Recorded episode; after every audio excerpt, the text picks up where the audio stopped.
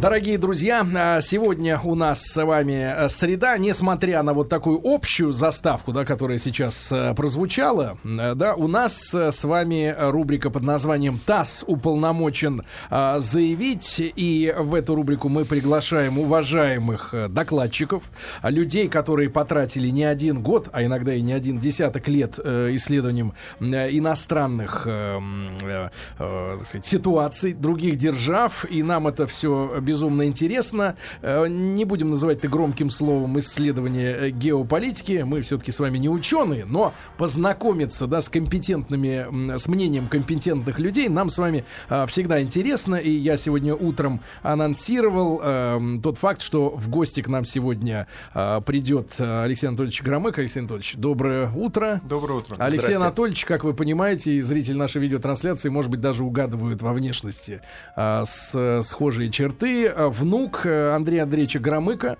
человека, безусловно, уважаемого, человек, который долгие-долгие годы, с 57 по 85 годы был министром иностранных дел, был председателем Президиума Верховного Совета Советского Союза, а Алексей Анатольевич является заместителем директора Института Европы Российской Академии Наук, доктором политических наук. И сегодня тема нашей программы «ТАСС уполномочен заявить» — Великобритания.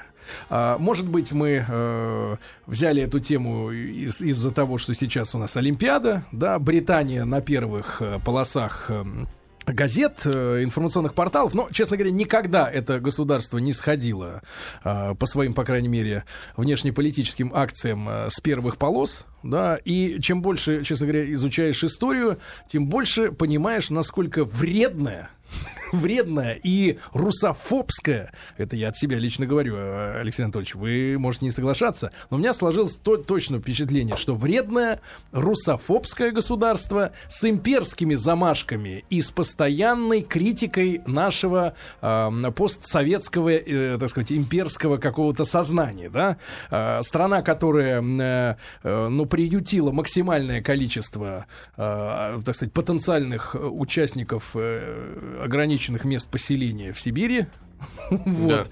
Да. Беглых воров, мошенников и прочих, и со всех стран мира, кстати говоря. И читал тут недавно статистику, что чуть ли не там 400 тысяч у них в бегах. Да, и делает это, да, внутри, причем, да, Британии. Да. Да, да, да. И одна из самых странных стран, извините за тавтологию, с точки зрения выдачи виз, насколько вот я знаю, я не получал британскую визу ни разу, но, говорят, одна из самых сложных стран в этом смысле. Ну, в любом случае, это мои личные такие обывательские ощущения. Алексей Анатольевич, спасибо большое, что вы к нам сегодня пришли. Но вот если говорить действительно об имперских амбициях, да, понятно, что сегодня там в средствах массовой информации Америка — это жандарм всей планеты номер один, да, но складывается такое представление, что Америка — это просто реинкарнация. Люди говорят, что руководство сидит в другом месте. Реинкарнация британских, так скажем, амбиций. Вот как вы на это смотрите? Ну, знаете, это довольно старые разговоры, они идут уже не первый год и не первое десятилетие, а может быть, не первый век, но здесь есть определенное подноготное. Все дело в том, что Британия была первой в мире, ну, по крайней мере, в европоцентричном мире супердержавой, хотя этот термин появился только во второй половине 20 века, и, в общем-то, где-то до 14 до 39, может быть, даже в какой-то степени до 45 года Британия мнила себя первой, ну, по крайней мере, первой среди равных, когда начали это возвышаться такие страны, как Штаты. Но все дело в том, что потом в течение 2-3 десятилетий вот ее попытки задержаться на плаву, на самом верху, привели к краху, Британская империя рухнула, но мы знаем, что, например, Лондонский Сити сохраняет позиции ведущего, или, так скажем, одного из двух ведущих финансовых центров мира вместе с Нью-Йорком, и, безусловно, у этой страны до сих пор есть довольно мощные рычаги этого влияния, но вот о чем бы я ни говорил никак, Это о том, что в Лондоне или где-то еще в Великобритании, в горах Шотландии или где-то в ущельях Уэльса сидит некая мировая закулиса и дергает за все ниточки, которые приводят в движение механизмы международных событий. Вот такого нет. Британия довольно сильная и влиятельная страна, но у нее есть свое место в системе мировых координат, в иерархии центров силы в мире, причем эта ее роль с течением времени потихонечку падает, как, в принципе, и роль всей нашей любимой или нелюбимой Европы по сравнению с растущими другими центрами силы и регионами мира. Так что я думаю, что здесь надо помнить всегда о том, что Британия для России очень партнер важный, как удобный, так и неудобный в очень многом. Но в то же самое время я не переоценивал бы роль Британии. Если мы это будем делать, то не будем видеть, какие на самом деле другие еще силы в этом мире есть, да. Есть. Алексей Анатольевич Громыко у нас сегодня в гостях, замдиректора Института Европы Российской Академии Наук, доктор политических наук. Алексей Анатольевич, вы упомянули, что у нас есть интересы, да, совместные с Британией. Ну вот когда говорят Германия, например, или Италия, я сразу представляю, мы им газ, они нам... Все остальное. Машиностроение, ну, к примеру, да. А какие у нас экономические связи с Великобританией, у которой есть, собственно говоря, свой шельф, да? А есть компания BP, которая везде добывает нефть, в том числе и в Мексиканском заливе, там нагадив немножко. Ну вот, а у них они все самодостаточные. Что у нас за интересы могут быть у Британии и у России? Вот об этом мало пишется-то, кстати. Ну, во-первых, я сказал бы о том, что вряд ли можно считать нормальной ситуацию, когда мы считаем, что с какой-либо страной у нас полноценные стратегические интересы только в том случае, если мы продаем нефть и газ, а они нам гонят уже готовую продукцию. Я думаю, что стратегические интересы подразумевают несколько более такое полнокровное общение и обмен товарами с высокой прибавочной стоимостью в обе стороны. Но все-таки, если говорить даже о нефти и газе, то Британия в самом деле, как и Норвегия, во второй половине 20 века стали ведущими производителями там, нефти и газа, по крайней мере, в масштабах Европы. Но все дело в том, что запасы на британских шельфах потихонечку тают. Британия через 10-20 лет будет вынуждена закупать уже там, 20-30% всего нефти и газа для своего потребления за рубежом. Этот процент будет только расти, и не зря Британия, несмотря на вот все негативные вещи в последние годы между Москвой и Лондоном, зарезервировала за собой все-таки уже некую часть газа в будущем, в первые нитки северного потока, Норд Стрима. То есть, на самом деле, если вот употреблять... То есть, расчеты велись, исходя из их потенциального потребления, да, по мощностям перекачки. Если употреблять термин «закулисье», то в другом смысле, что за кулисами, на самом деле, Британия и Россия даже по такому чувствительному вопросу, как зависимость Британии, потенциальная зависимость Британии от российского газа или нефти, такие переговоры велись и ведутся, и здесь стороны руководствуются сугубо такими меркантильными и практическими, прагматическими интересами. Алексей Анатольевич, но это в перспективе, там, 10-20 лет. А сегодня у нас какие взаимоотношения вот, практически? Ну, во-первых, надо сказать, что практически все британские крупнейшие, то, что называем мы, мультинациональные корпорации, находятся в России. Имеют здесь свои офисы, представительства. Вы упомянули уже о BP. Можно назвать любые другие крупнейшие британские фирмы, все из них будут в той или иной степени присутствовать здесь. Российский бизнес, здесь, в общем, и рассказывать об этом долго не надо, российский бизнес массово прибывает, ведет свой бизнес, проживает в Великобритании. А сколько в людях наших представителей в Лондоне? Вот там десятки тысяч? Ну, если Британию брать в целом, то ходовая такая цифра — это 400 тысяч, но недавно вот проводились довольно серьезные социологические исследования, и посчитали, что эта цифра завышена. Говорят, что точно 200-250 тысяч русскоговорящих. Это могут быть не только люди с российскими паспортами, но все-таки из России.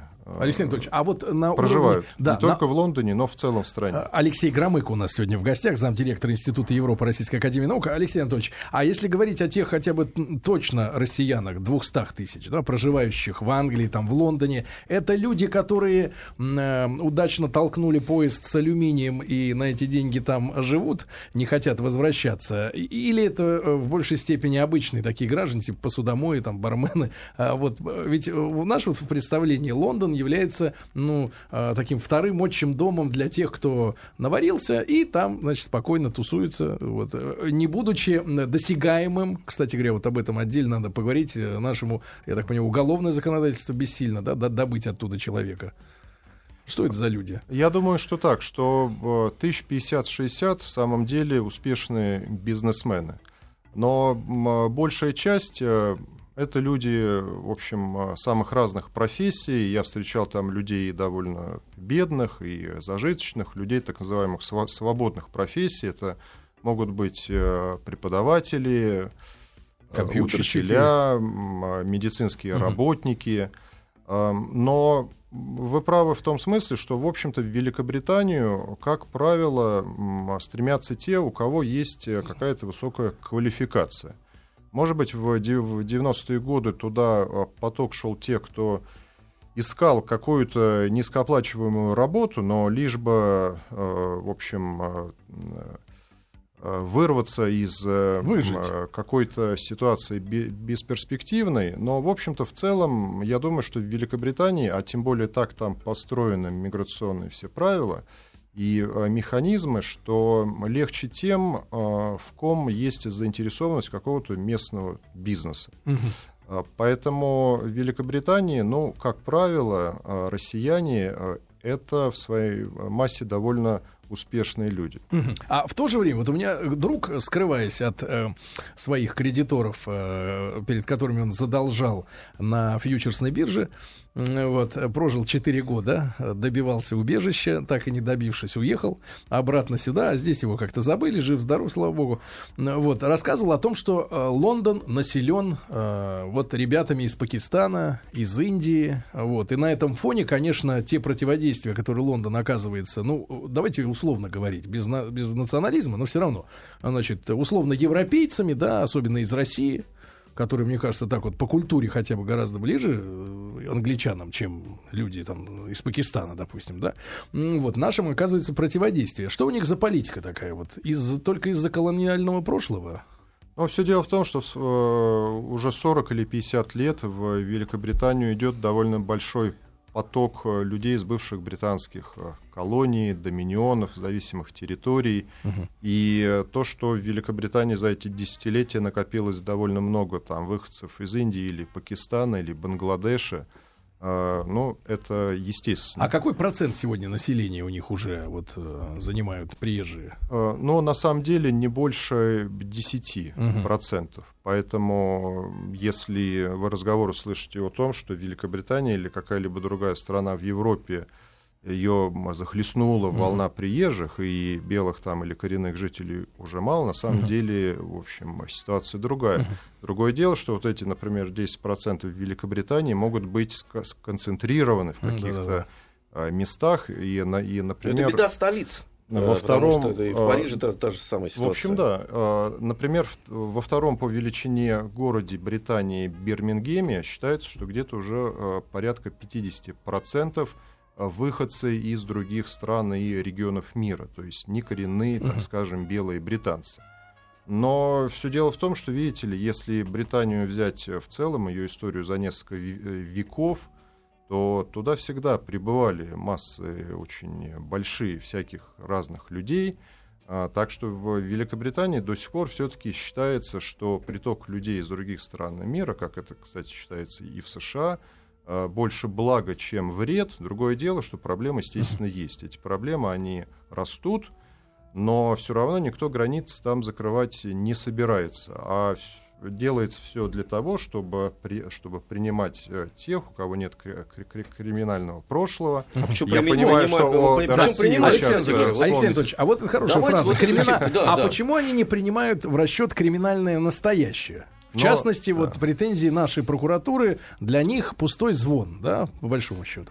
У нас нет соглашения соответствующего. Значит, здесь тема Британии враг или друг. Надо здесь вспомнить о том, что Британия всего лишь 10 лет назад входила в группу так называемых друзей России в Европе. И вы помните, что в первые годы пребывания... А кто это определил, вот этот термин «друзья России»? Ну, это, это Сирия, друзья Сирии? Да, кто это? Не-не, ну, например, у России в Европе есть такие страны, как там Кипр, Греция, Финляндия, Италия или Германия, которые, в общем-то, большей частью не выступали против нас, а были или нейтралами, или считали, что к России надо относиться совсем по-другому после распада Советского Союза, окончания холодной войны. Так вот, Британия в первые годы правления Тони Блэра была той страной, которая даже в нашем политическом классе, в общем, считалась страной для нас очень благоприятной, потому что, как Маргарет Тэтчер в свое время ввела Горбачева в такую мировую политическую элиту, так и Тони Блэр, в общем-то, в первые год-два, после того, как Владимир Путин стал президентом, довольно много сделал для того, чтобы вновь о Британии вспомнили как о мосте или скрепе, вот, соединяющей Россию с Западом. Британия вновь тогда сыграла такую роль. Но потом, по определенным причинам, этот весь домик рухнул, и, к сожалению, да, в последние 7-8 лет, в общем, дела были, как вы знаете, плохи. Ну, а юридически чисто мы действительно вот в иных отношениях, чем с той же Германией или Францией в плане Европы, то есть по вопросу выдачи каких-то преступников, да? Но все дело в том, что между Россией и Великобританией, насколько я знаю, нет соглашения об экстрадиции, поэтому, как и со многими другими странами. Но это не значит, что страны не могут друг другу передавать тех, кто подозревается в совершении преступлений. Есть различные другие международные механизмы, которые это регулируют. Но если у вас нет все равно полноценного соглашения об экстрадиции, то ясно, что здесь каждая страна уже вольна там, в силу своей симпатии или антипатии к другой стороне, идти ей навстречу или не идти. Да. Друзья мои, Алексей Громык у нас сегодня в гостях, замдиректор Института Европы Российской Академии Наук. Это еженедельная наша рубрика под названием «ТАСС уполномочен заявить». Сегодня мы о Великобритании говорим. Страна с мощной историей, мощная сама по себе, поэтому тем огромное количество. Алексей Анатольевич, важный вопрос. Вот понятно, вот в этой ситуации с выдачей там преступников или наших богатых людей, которые уехали туда, вот как-то разбогатев здесь в 90-е годы, мы, может быть, выглядим как-то особняком. Но ведь факт, что Британия по-особенному ведет себя и с Евросоюзом. Будучи членом Евросоюза, да, они, во-первых, не поддерживают Шенген, и по-прежнему эти жесткие визы у них есть. Да, не входят в Еврозону. Да, они не одобряют евро. Постоянно, значит, свой фунт. Вот в чем здесь их фишка? Почему они, например, свою валюту не решили вложить в свое время в евро? Но фишка в том, что, во-первых, кроме Британии, в общем-то, в Европе есть соразмерные страны, которые по каким-то причинам, наоборот, стали ядром и двигателем всех процессов европейской интеграции.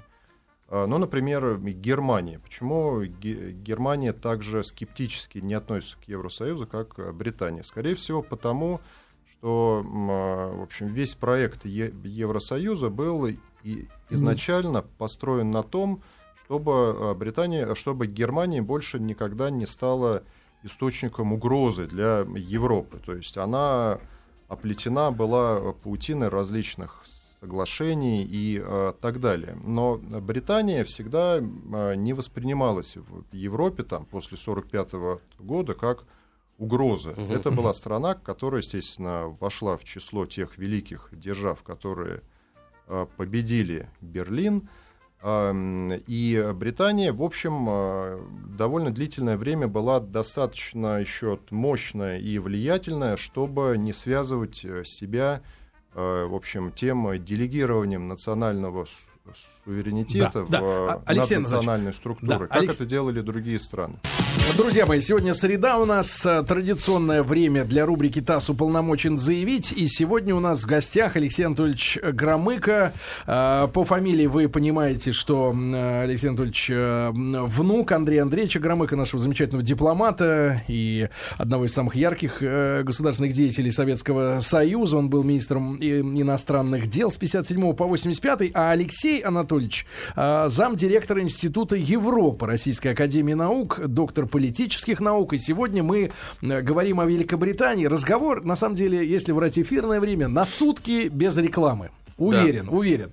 Вот. Но рамки нас заставляют поджиматься, и тем сегодня много, огромное количество, естественно, для беседы сегодняшней. Хорошая мысль прозвучала, что Евросоюз — это такая паутина для Гулливера, да. Чтобы европейские нормативные акты сдерживали самостоятельность этой европейской страны. Да? Но... Хотя Германия, вот по проекту, как мы воспринимаем это, что она является локомотивом объединения Европы, что являлось всегда для Германии супер идея, еще начиная от Карла. То есть вот вокруг Германии объединить Европу. Такая Римская империя. Да, вот. Оказалось совсем по-другому. А все-таки, что касается фунта. В 2008 году он сильно поколебался, да, были крахи банков. Как сегодня поживает британская экономика? Если они вроде как в Евросоюзе, да, но не в зоне евро. Да, вот что с ними сегодня творится? Надо сказать, что у Британии, в принципе, было окно возможностей, когда страна могла присоединиться к еврозоне. И это было время первые года два после прихода Блэра к власти, то есть с 97-го где-то по 2000-й.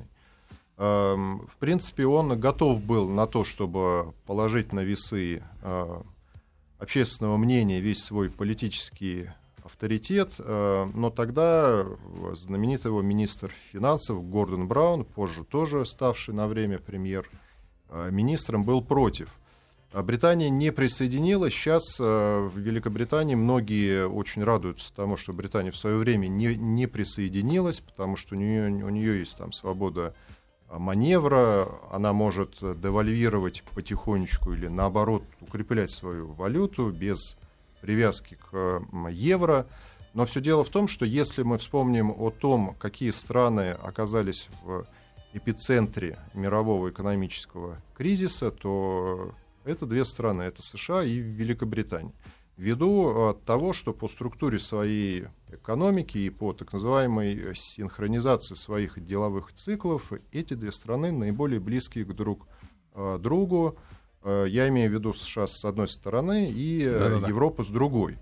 То есть Великобритания, в принципе, оказалась в числе тех стран, которые пострадали от этого финансового, банкового кризиса больше всех.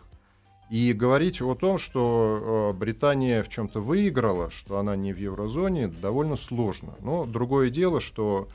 Если бы Британия в еврозону в свое время вступила, в этом были бы свои плюсы, но, конечно, были бы свои минусы. И Британия сейчас боролась бы, может быть, не с теми проблемами, которые у нее есть сейчас, но с другими. Предположим, Британия вынуждена была бы напрямую, так скажем, через европейские механизмы финансовой помощи оказывать поддержку вот тем самым несчастным периферийным странам, которые сейчас уже или сыпятся, или могут посыпаться. А Британии выгодно, чтобы евро ушел с арены сегодня? Если раньше это был механизм сдерживания Германии, то сегодня какую они позицию занимают? Британии было бы это жутко невыгодно, так как для Британии страны еврозоны львиная доля ее внешнеэкономической деятельности. И так же, как, между прочим, для России крах евро привел бы к непредсказуемым последствиям и к огромной нагрузке и бремени для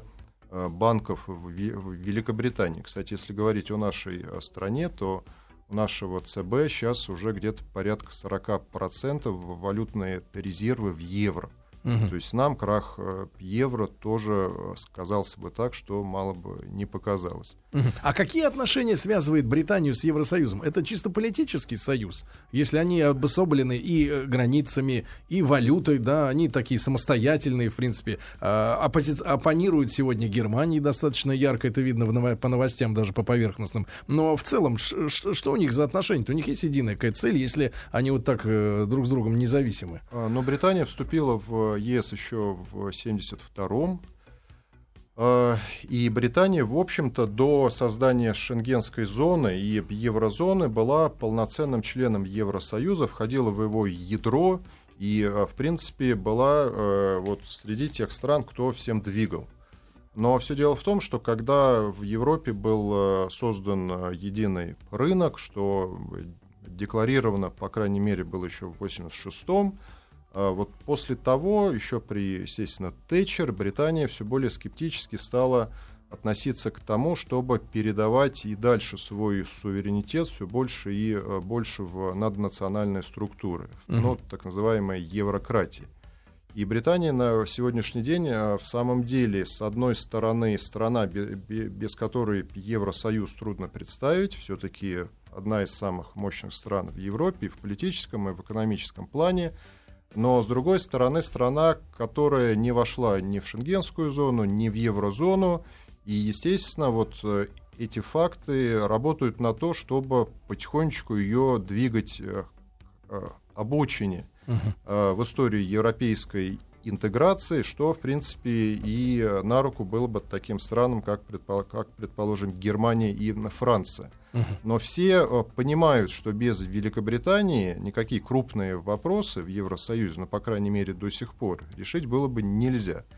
Ну и мы видим, что, предположим, в последние 2-3 года происходит сближение уже не столько между Берлином и Парижем, сколько между Парижем и Лондоном.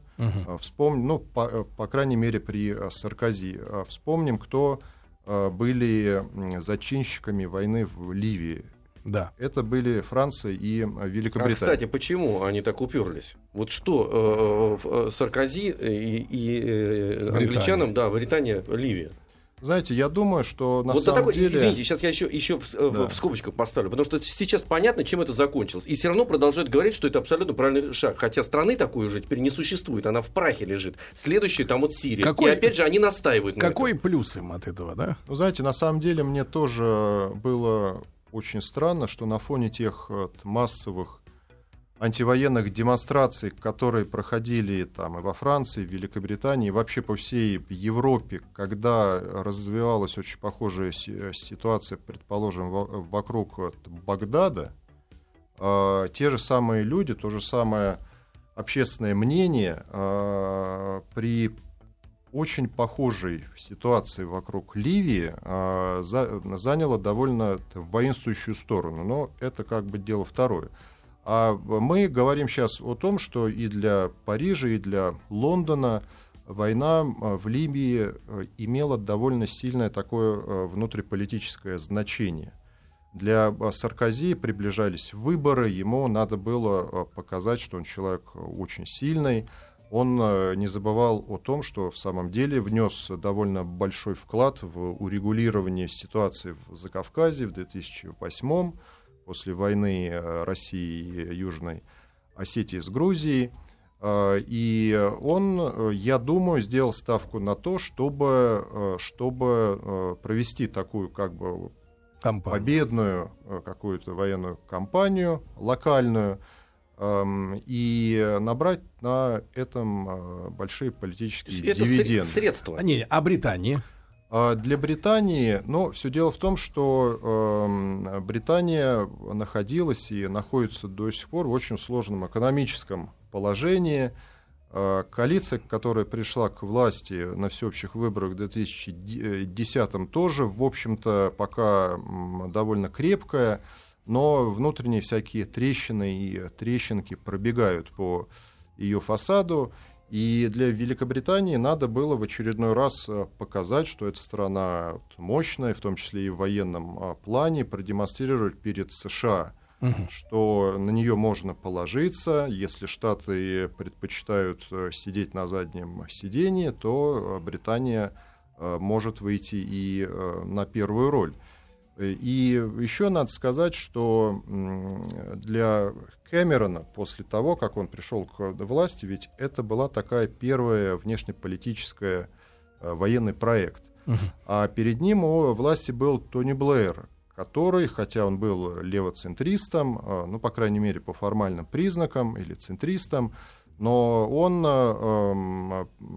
участвовал, то есть с его подачи Британия, ну, по крайней мере, в 4 войнах приняла участие. А в консервативной партии всегда вот в отношении таких внешнеполитических военных действий настроения были сильнее, чем у лейбористов.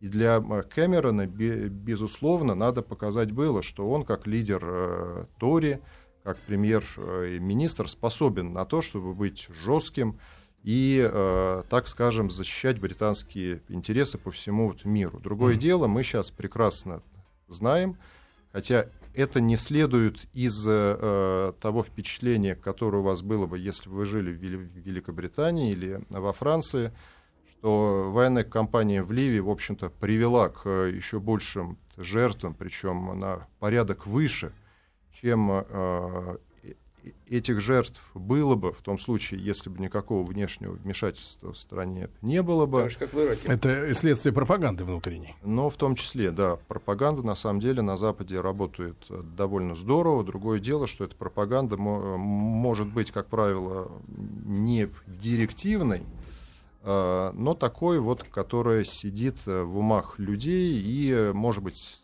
скрыто, не такая. Но это называется, явная... когда на правильном месте человек с правильными убеждениями. Ну, в том числе. Надо несколько раз говорить журналисту, что надо говорить, если он подобран грамотно для этой работы.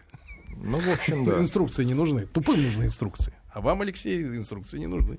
Так что... Как интересно вы сейчас. Да. Как англичане сейчас делали. Да. В Ливии происходит то, что происходит, и, в общем-то, по примерно такому же сценарию ситуация развивается и вокруг Сирии. Но здесь уже, как мне представляется, после того, как вот та знаменитая резолюция 1973 была выхолощена, за которую нейтральную позицию заняли Россия и Китай, то сейчас вот эти две страны, скорее всего, будут стоять до последнего, чтобы не допустить развития событий по тому же сценарию, который и... осуществился, к сожалению, в Ливии. Если коротко, вот британские реальные амбиции, да, и реальные возможности эти амбиции чисто технически, материально обслуживать, они друг от друга оторвались или нет? Потому что я вот был несколько лет назад на Кипре, где наблюдал огромные поля, занятые британскими базами, и спросил местного экскурсовода, женщину, которая вышла замуж за киприота там 20 лет назад, говорю, ну и как, что у них, какое соглашение? Они говорят, будут сидеть здесь, пока деньги не кончатся. А деньги у них не кончаются, потому что спонсируют британские базы Штаты. Ну или НАТО в целом, система, да? Вот, то есть у них у самих средств нет, но все равно они не отступают от своих желаний. То есть вот жизнь как бы непосредственно на мировой арене. Или это неправильно представление? Знаете, надо сказать, что на Кипре на самом деле все проще. Британия, когда предоставляла независимость Кипру, то выторговала для своих двух баз суверенный статус. Британия за них не платит. Вот эти две базы... Ну, содержать-то их надо, бензин. Это да, но надо сказать, что... Помойку вывозить. Британия насколько, так сказать, была мудрой державой, что даже когда была вынуждена уходить из колоний, то выторговала для себя максимум. То есть... Дорогие друзья, Алексей Громыко у нас сегодня в гостях. Мы говорим о Великобритании. Друзья мои, еще несколько минут у нас есть. Конечно, безразмерная тема Великобритании. И об истории можно было много говорить сегодня. Алексей Анатольевич Громыко у нас в гостях, замдиректор Института Европы Российской Академии Наук, доктор политических наук. И, Алексей Анатольевич, вы должны договорить относительно амбиций, да, и возможностей реальных, да, ресурсов. Да. Ну вот надо сказать, что эти амбиции были на своем пике в начале 20 века. После 1945 года потихонечку они становились все слабее, все менее подтверждены какими-то реальными ресурсами у страны, но в Великобритании в ходу такое выражение «бить сильнее своих возможностей». То есть Британия довольно искусно использует все, что можно, для того, чтобы при достаточно скромном по меркам сегодняшнего мира, например, военного бюджета, все-таки считаться самой передовой и продвинутой военной страной в Евросоюзе. В самом деле, оно так и есть? Это факт, да. Считается, что Британия и Франция две единственные страны в Евросоюзе, кто может вести довольно серьезные военные операции за рубежом. С учетом кастрирования германской армии, да? Естественно. Но надо сказать, что за последние 2 года военный бюджет Великобритании продолжал падать. Правительство было вынуждено идти на то, чтобы затронуть даже святая святых, в связи с тем, что надо спасать бюджет, который сказывается на настроениях граждан, которые рано или поздно голосовать будут за это правительство. И как раз это было причиной того, что Великобритания и Франция решили во многом идти на дальнейшее сотрудничество в военной сфере, в том числе, унификация оборудования. В том числе, что и проявилось в Ливии. Угу. Две страны, чьи военные силы сыграли самую большую роль в этой военной кампании. Алексей Анатольевич, не могу не спросить. Недавно же, относительно недавно отмечали очередной юбилей королевы. Да, там шумные дела, шумные дела в отношении свадьбы внука, и постоянно на слуху эти все истории, но не надо забывать, что мы говорим, англичане, да, Британия, англичане, они какие вредные, королева английская, а ведь, по-моему, только в 2015 году они официально стали называться виндзорскими, да, товарищами, а до этого это были немцы. Я так понимаю, что Гогенцоллерны, да, или я путаю фамилию конкретную, это монархов, но смех заключается в том, что, формально Британией правят немцы, да, хотел бы с другой стороны спросить, насколько это лубочная монархия, и что на самом-то деле все это так много веков уже, скорее, инсталляция, так сказать, для подданных, для внешнего мира, может быть. Ричард Львиное сердце был француз, кстати говоря. Понятно, да, но тем не менее, монархия в Британии, да, сегодня это ни о чем, это просто фишка такая красивая. На самом деле нет. Другое дело, что британская монархия не та, которую она была, например, в 17, 18 или в 19 веке при Виктории. В 20 веке британские монархи сохранили роль такого самого уважаемого и респектабельного монаршего дома в Европе. Угу. Все-таки я думаю, что на первое место надо ставить их по влиянию, по значению. Но в то же самое время надо понимать, что роль монарха, при всем при том, что она до сих пор де юре очень большая. Например, ни один законопроект, прошедший парламент, не может вступить в силу без подписи. И были случаи, в последние хотя бы 50 лет, что не подписывали? В последние, по-моему, 200 лет таких случаев не было. У монарха есть очень большое влияние с той точки зрения, что за кулисами он разговаривает регулярно с ведущими бизнесменами и политиками в стране, их принимает у себя во дворце. И некое такое закулисное влияние может присутствовать. Такой, знаете ли, современным языком модератор, да, форума. В каком-то смысле, да. То есть вы говорите на моей площадке, да, я делаю, и баню тех, кто говорит скверными словами. В 20 веке были ситуации, даже уже после 1945 года, и, кстати, при Елизавете, когда ее мнение, мы не знаем точно, насколько, но могло склонить чашу весов в пользу выбора той или иной кандидатуры на пост следующего премьер-министра. Но в последние, 20 лет все-таки британский королевский дом стал походить больше на такой очень красивый и выгодный для страны фасад с точки зрения туристической индустрии.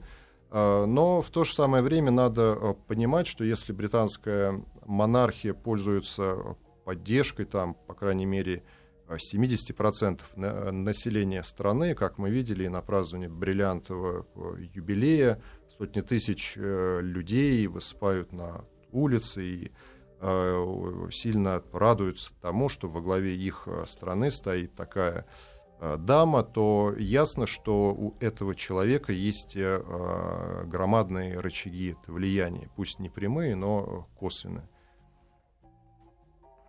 Да. Да. Алексей Анатольевич, неожиданно. Да, вы привыкли, что вас нужно прерывать, поэтому вы застали нас врасплох. Товарищи, все-таки, знаете, надо... Времени не так много, да, осталось. А мы понимаем, что с нами могут сделать? Или у нас вообще какие-то соприкосновения сейчас с Британией? Алексей Алексеевич, вы говорите словами неправильными, да. Да что значит, они с нами могут сделать? Нет, так потому что вся риторика, но у меня складывается впечатление, все равно направлена, конечно, на такое серьезное, глубинное отрицание, идеологическое абсолютно. Или мы внутри понимаем, серьезные люди мы понимают, просто, что нет, у нас... Хочется вопрос задать следующий. Как только возникает тема, если коротко, да, тема, где Россию можно прессовать, ну, в частности, например, последняя история там с Пусси Райот, и когда британские музыканты все как вот по подписке из одного лейбла начали выступать с проклятиями в адрес, да, мы на генетическом уровне менталитетов им так противны, или настолько сильно наши интересы геополитические расходятся, что у них вот явно прослеживается желание пнуть нас, как только это возможно? Во-первых, я думаю, что нам надо меньше подставляться. У нас сейчас в стране что-то происходит, что могло бы не происходить, и что могло бы не использоваться за рубежом для того, чтобы вот просто нас прессовать. Про их желание прессовать. Про их желание. Британский политический класс, он довольно разный. Но там до сих пор, в самом деле, очень мощное такое течение, для которых Россия не является чем-то притягательным.